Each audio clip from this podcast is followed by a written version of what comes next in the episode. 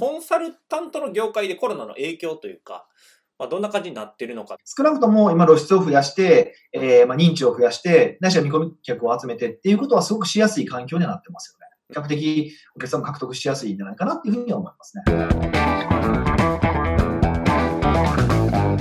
はい。今日も始まりました。レスポンスチャンネル。マーケティングこそ社長の仕事だ。ということでですね、今日はコンサルタントの北岡さんをお招きして、えー放送していきたいと思います。よろしくお願いします。お願いします。ちょっとね、あの、いつもと違う感じですが。コロナ体制ですね。はいな。んかね。そうですね。テレビはこんな感じですもん。最近なってるとこ多いですもんね。うん、そうですよね。うんうんうんだからちょっと、ちょっと新鮮な感じがしますね。ちょっと後ろ汚いんですよね。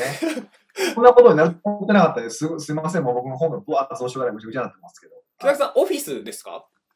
オフィスです。僕の、はい、うちのオフィスです。はい。でお北岡さんはあれですか？そのコロナが起こって、オフィスで、はいその従業員さんも一緒に仕事されてるみたいな感じですか？えっと、いや、オフィスにはほぼ来てないですね、誰も。うんうんうん。アシスタントが、まあ、たまにちょっと打ち合わせするのに来るかなぐらいなんですけど、まあ、それもたまにですよ。今日会ったの2週間ぶりぐらい。いや、もうね、2週間ぶりぐらい。うーん、あ、そうなんですね。はい。なるほど、なるほど。で、今日はまあコロナのまあテーマというか、あえもうそうなりますよね、どうしてもね。そうですね。ちなみにはいあの、1ヶ月前ぐらいのそのチャンネルでは多分これ収まってるんちゃうかっていうので収録してたんですけど、さあ、もう、僕の中ではそんな大騒ぎすることかと思ってましたけど、今でも思ってますけど、ちょっと、ちょっと思ってると、あの、なんか、そう、やるべきことさやっとけば、そんな大騒ぎすることないやろと思ってるんですけど、まあまあ、それはそういうわけにいかないし、もう社会はやっぱそういう感じになってないのでね。うん、はい。そうですよね。じゃあ今日はちょっとコロナの関連でというか、あーまあ、はい。実際にその北岡さんの、まあ、クライアントさんだったりとか、あとはその教えられてる、まあ、生徒さんだったりとかに、まあ、どういうそのうん。コンサルタントの業界でコロナの影響というか、まあ、どんな感じになってるのかっていうのをお伺いできればなと思うんですが。あーコンサルタントに限定した方がいいですか？普通の企業も含めて。えっ、と、じゃあまずココンサルタントに一回限定こうしていただくと、あでも、どっちにしろあんま変わらないと思うんですけど、はい。あの、ちゃんと準備してるところは大丈夫ですし、うん。準備しなかったところはあかんよねっていう結論はそれだけですね。うーん。うん。うん本当に、それにつきますね。うん。あの、なんていうかな、えっと、基本的なこと、当たり前のことを、えーきっちりとこなしてるところは、えー例えば、まあ、一瞬の落ち込み、もちろん一時的な落ち込みがあるところはあるし、ないところもあるんですけど、まあ、あっても、まあ、大丈夫だよねっていうふうな範囲で収まってるし、そうじゃないところは、やっぱしんどいなっていう感じですよね。うーん。うん。うん。うん。うん。それにつきますね。うんあ、じゃあ、その影響が物に受けてるみたいなところも結構その、他と比べると全然受けてないみたいな感じなんですか？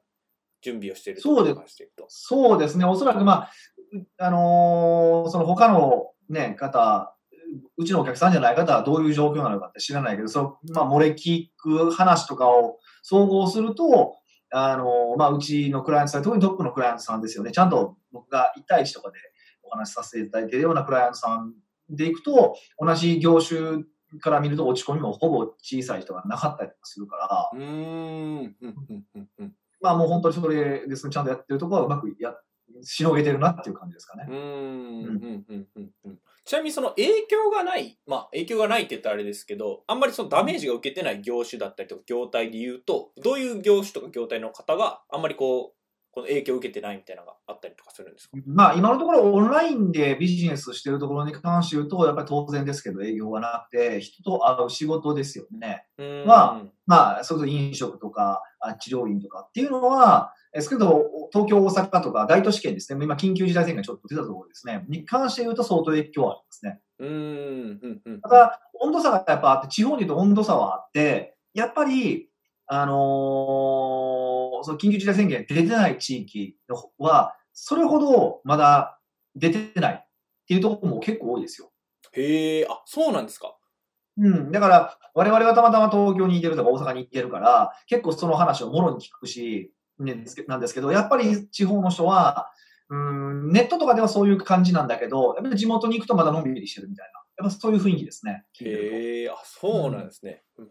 はい。いやそういう意味でもそんなに、むちゃくちゃ、まあ、多少は落ちてるけども、そういうものを受けるような飲食店とかでも、でも、もう、ボロボロでとかっていうのは、ないですね、まだ。うーん。うんはいうんうんうんうんじゃ実際にその、えっと、首都圏だったりとか、まあ、緊急事態宣言がこう出てるところは結構もろにこう、受けて、まあ、店舗を閉めないといけないというか、閉鎖みたいなところもあると思うんですけど、それでも、はいその、ダメージが少ないところとかっていうのはやっぱりあるんですか？いや、例えば飲食店でダメージが少ないとかっていうのは、まあ、ほぼ、うん、まあ、薄ないですよね。うんうん一部、例えば、まあ、まあ、とはいえば自粛要請なので、えっと、ビジネスを継続できているところは結構あって、うんあの、もう本当に、えっと、リピーターのお客さんとかだけは案内して、えっと、もうすごい間開けて経営してるとかっていうお店は、まあ、もちろんあったりとかしますけどね。うーん。うん。うん。うん。うん。うん。うん。そのなんか店舗系のビジネスがもうほぼほぼこうダメになるというか、し集客というか店に来てもらうところは結構大ダメージかなと思うんですけど、はい。はい。そその中でもなんかうまくいってるところだったりとかってあるんですか？いや、さすがにそれはやっぱり厳しいですよね。そこでうまくいってるっていうところはないですよね。うんうんただまあ、えっと、ちゃんとその内部留保を積み上げてるとか、えー、をしてれば、とりあえずこんだけ、これだけ耐えれるっていう感覚を持ってるところとかはありますけどね。うんうんうんうんうんうんなるほどなるほど。じゃあ、まあ、実際にそのクライアントさんだったりとか、まあ、業種、業態のところで結構ダメージがこう、大きいところもあれば、ああ、そうじゃないところもあるっていうところなんですけど、はいコンサルタントっていう単体で見ると、どういう、こう、状態というか。うんやっぱりウェブ系、ウェブで集客してるところっていうのは、比較的影響は薄いなって思ってます。とはいえ、やっぱり、えっと、新規のクライアントさんの獲得はすごく難しくなってる。うーん。ローディング率が下がってるとかっていうのは結構ありますね。だから、えっと、話は聞いてほしい、コロナだから話は聞いてほしいっていうのはあるけど、その後に、じゃあ、あサービスの、えーが決まるのかっていうと、結構決まりづらく、同じね、今までの制約率と全然違う半分ぐらいの制約率になってるっていうのは結構聞きますね。うーん。うん。うん。うん。うん。まあ、実際このタイミングで、だから、慌てて新しい方を使う、あの、新しいお客さんをクライアントを獲得するって、ちょっと、ま、間違ってて、基本的には。今の既存のクライアントさんをどうやって立て直すのかとか、ね、そことの関係性をより強固にするにはどうすればいいのかっていうことを考える方が、まあ実際先決だと思うんですけどね。うーん。うん。うん。うん。うん。うん。確かに、確かに。ちなみにその集客数自体がやっぱ増えてたりとかするんですか？そのコロナの影響でとか、そのえオンラインで、オンラインではいはいはい例えば無料コンサルティングやってるとか、無料相談やってるところに、はいはい数はたくさん来るみたいな感じなんですかね？えっと、まあそれはどっちかというと、その、手前のおそのコンセプト、オファーとか次第ですよね。やっぱコロナ対策とかっていうと、たくさん見込み顧客は集まってくると思うし、実際うちでも今、えっと、テレワークについてちょっといろいろお話しさせていただいてるんですよ、無料で。はいで、テレワークのやり方とか、ご存知ない方とか、まあ、やったことがない方多いじゃないですかうん。で、うちの場合はまあ15年あ、そうなんですか。僕個人、僕僕個人言ったテレワークっていうと15年やってますから、うんあの、そんなにね、オフィスも、まああるけど来ないっていううん生活してますから、まあその辺の、まあノウハウ的なこととか、どういうこと、どういうふうにやればいいんですよってお話をさせていただいてるんですけど、それに関しては、すごい勢いでやっぱり、えっと、参加してくださる方が、ウェブセミナーとかやってるんですけどう、んすごい勢いで参加してくださってますよね。うーん。うんうんでも、逆に、ちゃんとその、経営体操を改めていきましょうね、みたいな話とかは、やっぱり今は集まらないですよね。ああ、うん。何を伝えるのか次第だと思いますね。うーん。うん。うん。うん。うん。なるほど。じゃあ、そのテレワークはすごい、以前よりも需要が増えたみたいな感じですか以前もやられてたみたいな感じですかそのセミナーどうというか。なんですかね。あの、そこはやってるかやってないかも正直わからないんですけど、うんうんあの、やって、でやりたいなっていう方は増えてるっていうのは間違いないと思います。うーん。うん。うん。うん。うん。なるほど。なるほど。他になんかこう、コンサルの事情というか、なんかあったりしますか、コンサルの事情、何なんですかコねン。サル事情というか。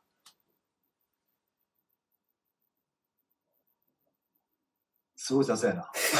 なんかこれ、え、あ、何？何うんどういう話がいい？どういう話を求めてた今？どういう話を求めてるふりではないですね。困ってこう、北岡さんにこう、お願いしますっていう助けを求めたそうやな。そうやな。な。ね、あるかあまあ、それでいくと、やっぱりあのー今結構その見込み客をガバッと集められてる人っていうのがいてて、はいやっぱそれはそのコロナ対策なんです。コロナ系の話なんですよね。で、それ系はやっぱりたくさん人を集められているので、あの、そこで一応見込み客を集めるっていうことをやられてる方多いんですよ。例えばそれこそ、あの、ツイッターとかでコロナ関連、コロナ対策に関する発信をすると、すごくリツイートが増えるし、え YouTube に関してもやっぱりコロナ関連の話をすると再生数が伸びるしっていう、まあ、やっぱりもう今、どの人も、もう日本国民とかも世界中すべての人がほぼコロナ脳だと思っていいと思うんですよ。うんうんそのコロナ脳の人に合わせた情報発信ができてる人っていうのは、まあ、今、お客さん獲得でできるかどうかわからないですけど、少なくとも今露出を増やして、えーまあ、認知を増やして、ないしは見込み客を集めてっていうことはすごくしやすい環境にはなってますよね。うん。うーん。うんそういうふうに感じますね。なるほど。な。それじゃあ結構うまくいってる方がいらっしゃるというか、見込み客がすごい大量に来てるみたいな感じ？なんですそうですね。ただまあ、これがこの後、ね、どれだけ売り上げにつながるのかっていうのは、これからの話なので、正直まだわからないんですけども、まあ多分今の感じだとうまくいくんじゃないかなっていう感覚はしてますけどね。うーん。うん。うん。うん。うん。うん。なるほど。なるほど。ありがとうございます。あと、さはい。ど。うぞ。まあだからこれほど。多分ね、みんなが同じことを考えてる時、時代ってほぼなかったん、うんないんですよ、うん。うん。うん。これだけ価値観が多様化してる時代で。だから、今はある意味で言うと、うーん、正解を提供しやすい時期。うん。でマーケティングがそ対してこう、まだ訓練ができてないとかっていう方も、ね、あの、スキルが足りないっていう方でも、今ならやっぱやりやすい時期ではあるから、うんやっぱ今、どれだけ、こう、きっちりとその、コロナに絡めたマーケティングができるのかっていうのは、まあ一つ自分のマーケティングの練習にもなると思うし、うん。比較的お客さんも獲得しやすいんじゃないかなっていうふうには思いますね。うんうんうんうんうんうんうんなるほどなるほど。じゃあまあ新規というか、まあ、見込み客を獲得していくんだったらそういうコロナっていうまあキーワードだったりとか関連で見込み客を集めると今はすごいやりやすいっていう。そうですね。それとこの業界でもそうですね。うーんうんうんうんうんありがとうございます。あとその先ほど実際にその、まあ、新規を取るっていうのと、まあ、既存のこうケアというのとあるっておっしゃってたんですけどその既存のケアの方に関してちょっともうちょっとお伺いしたいなって思うんですけどはい。実際にこう、どういう手を打たれるというか、本当にこう、なんていうんですかね、どうしようもないみたいな感じじゃないですか。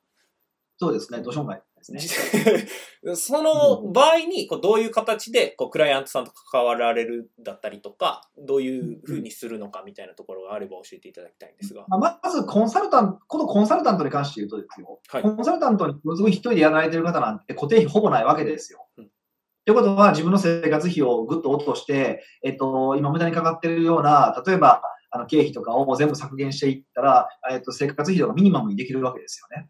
で、あのーそれで、まあ、まあ、生活を防衛すればいいっていうのは基本なんですよ。で、プラス、えクライアントさんに向けて何をするのかっていうと、当然ですけど、クライアントさんもコロナ脳なんですよ、今。もう、みんなコロナで頭支配されてるんですよ。じゃあ、そのコロナで、まあ、いろんな不安とか抱えられているわけで、それは地方のまだ売り上げが落ちてない人も含めてね、これから来るんじゃないかって恐怖がやっぱあるわけじゃないですか。でそこに対してどれぐらい先回りして、えっ、と、いろんなことをお伝えできるのか。例えば、まずこれを今のうちに、これやっておきましょう。っていうことであったりだとか、えっ、と、こうなったらこうやりましょうね。とかっていうことを、えー具体的にちゃんと伝えてあげるってことですかね。うん。まあ、ある意味、うーん、その、こう、価格外のサービスではあるんですけど、今のやっぱ関心どころ重要なところですから、ここは、まあ、ある意味僕だ、僕なら、僕がお勧めするのはその過剰サービスでもいいから、今コロナに絡む情報発信とか、あやり方とかは、どんどんクライアントさんには伝えていくべきだと思ってます。うんうんうんうんうん例えば具体的にどどういう情報をこう提供してあげるとこうクライアントさんにとってこういいというか、まあ、コロナ関連の情報でどういうなんか情報がいいのかなっていうのがあれば教えていただきたいんですけど。まあ、当然ですけど、まあ、あの具体的にステップとしては、あの固定費を下げるっていうことなんかはお話ししてあげた方がいいと思う思いますし、あと、当然苦しいところでいくと、融資の情報であったりとか、まあ、助成金の情報とかありますよね。ああいったものをしっかりとまとめてあげて提供してあげるとか、うんあそういうのですかね、まずは。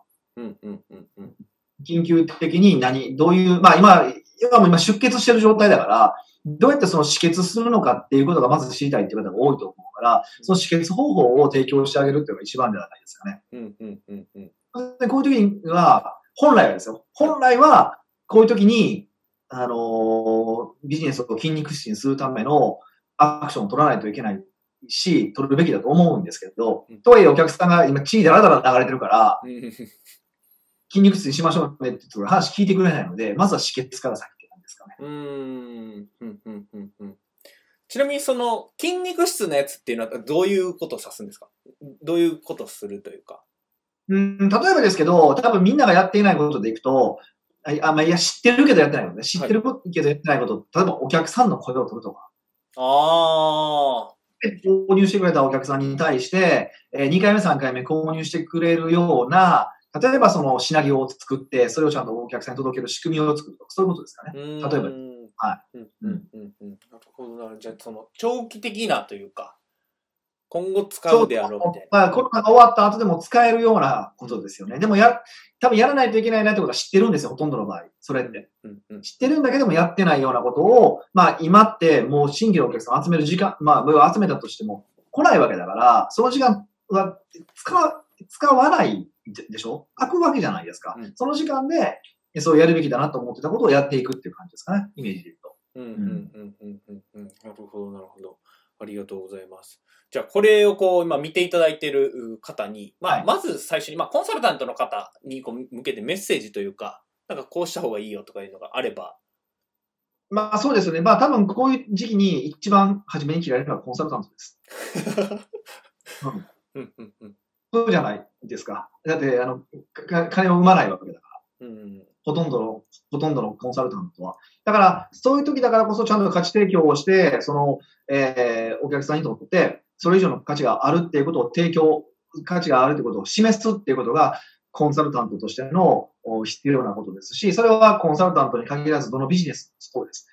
えっと、この時期だから、いらないなって思われるビジネスなのか、そうじゃないっていうふうに思われるビジネスなのかっていうのは、これは今までやってきたことの積み重ねですし、もし、えー今からでも間に合う部分に関しては、やっぱ頑張って取り戻さないといけないねっていう、それそういう話ですかね。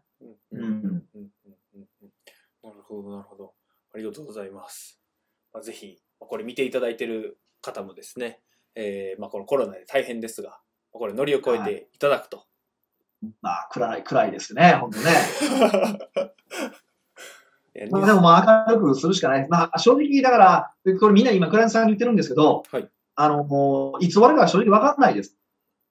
で、なんか、ほら、1ヶ月が終わるんじゃないかとか、2ヶ月が終わるんじゃないかとかっていろんな予測を立てる方いてるじゃないですか。まあ、スペイン風邪なんか10ヶ月とか10ヶ月とかね。まあ、いろんな予測を立てられると思うんですけど、それが当たるかどうかってわからないんですよ。うんだからこそ、あのーそういう時って、そこで思ったように終わらなかった時のショックってすごいじゃないですか。うんですから、いつ終わるのかっていう当て物ゲームをするんじゃなくて、目の前でやるべきことは何なのかってことを見つけていって、一個ずつ終わらせていく。うんうんうんあの、これをしていただいた方が、あの、精神的には安定するので、ぜひ、あの、今やるべきことを全部書き出していって、順番にやっていく、淡々とやっていく、こういう時期だからこそ淡々とやっていくっていうふうに思ってもらうのが、まあ、一番気持ちを強く持ちやすいし、最終的にね、コロナが飽きた時に、あの、ビジネスでスタートダッシュできる、あの、ポイントになりますから、ぜひ、あの、一つずつこなしていただければなと思います。はい。ありがとうございます。はい。ではですね、本日のレスポンスチャンネルは、まあ、こういった形で、えーコロナ対策というか、コロナの上での放送とという形になりましたので、えーぜひですね、まあ、ご自身のビジネスでも、まあ、実際に営業大きいと思いますし、えーまあ、対応だったりとか対策をですね、していただければなというふうに思います。はい。ではですね、本日のレスポンスチャンネル以上で終了となります。最後までご覧いただいてありがとうございました。ありがとうございました。最後までご覧いただいてありがとうございました。ぜひですね、いいねと、あとチャンネル登録ですね、えーしていただければと思います。あと、質問だったりとか、コメント、概要欄の方にですね、お待ちしておりますので、ぜひ、質問、コメントしてください。